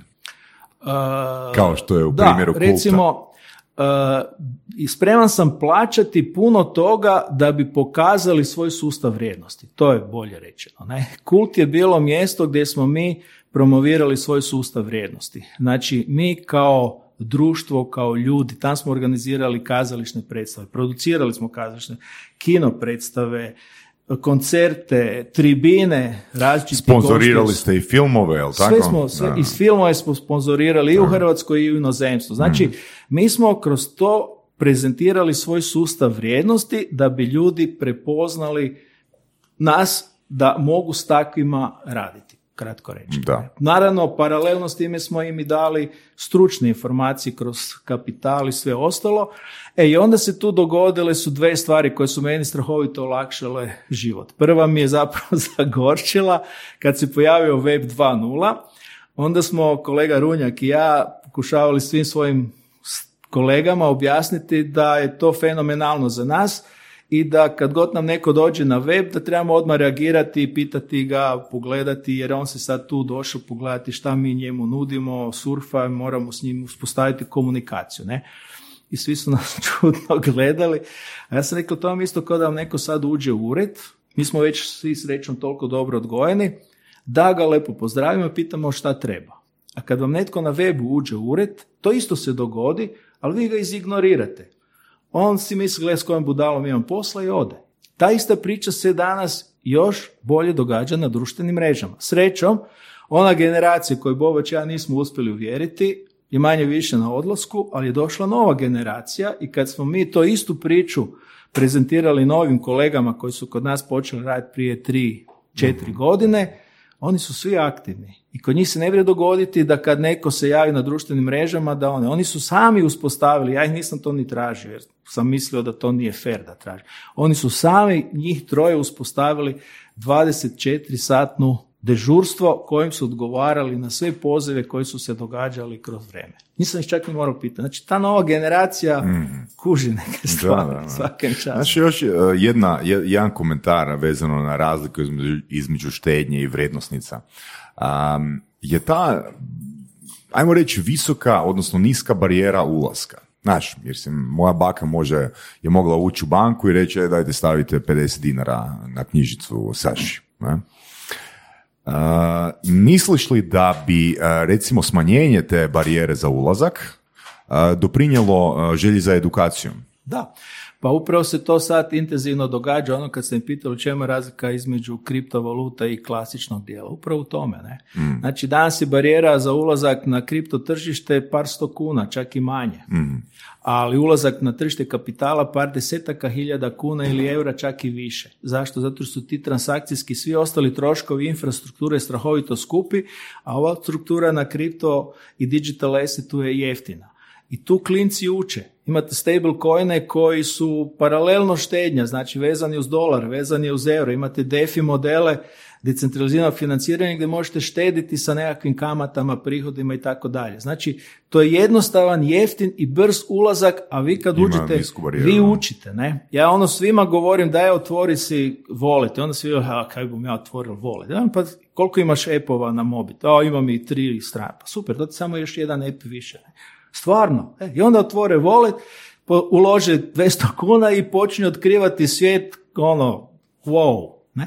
Prema tome ništa nije komplicirano, samo treba napraviti. To je, ja volim reći, fenomenalno primjer, evo, ja ga imam u kući.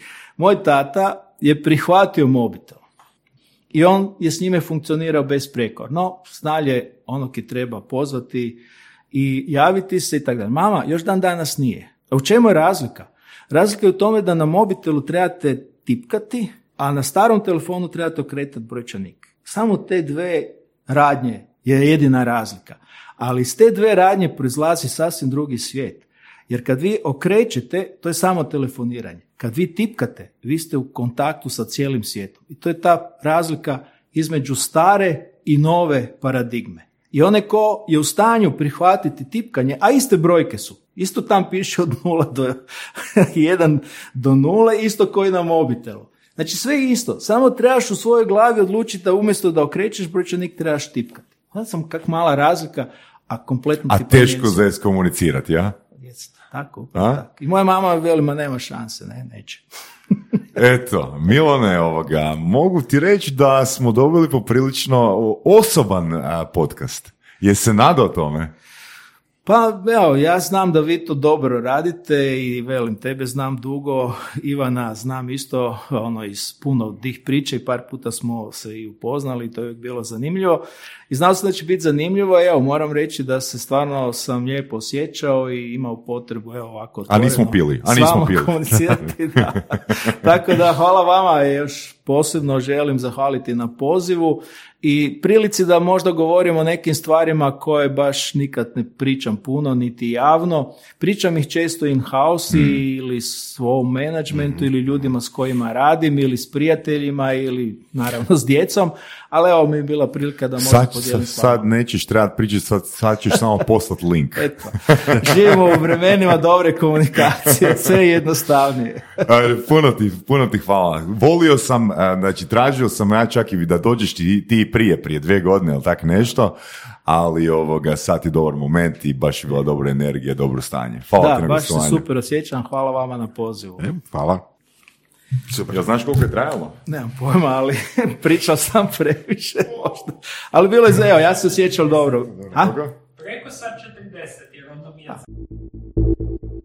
Slušali ste podcast Surove strasti, broj 1 audio podcast u regiji. Ako vam se sviđa, lajkajte. Ako se slažete sa gostom, komentirajte ili ako se ne slažete, pogledajte našu ponudu obrazovnog sadržaja na academy.surovestrasti.com. Komentirajte, lajkajte i nada sve šerajte tako da i drugi ljudi mogu saznati za surove strasti. Čujemo se i do slušanja.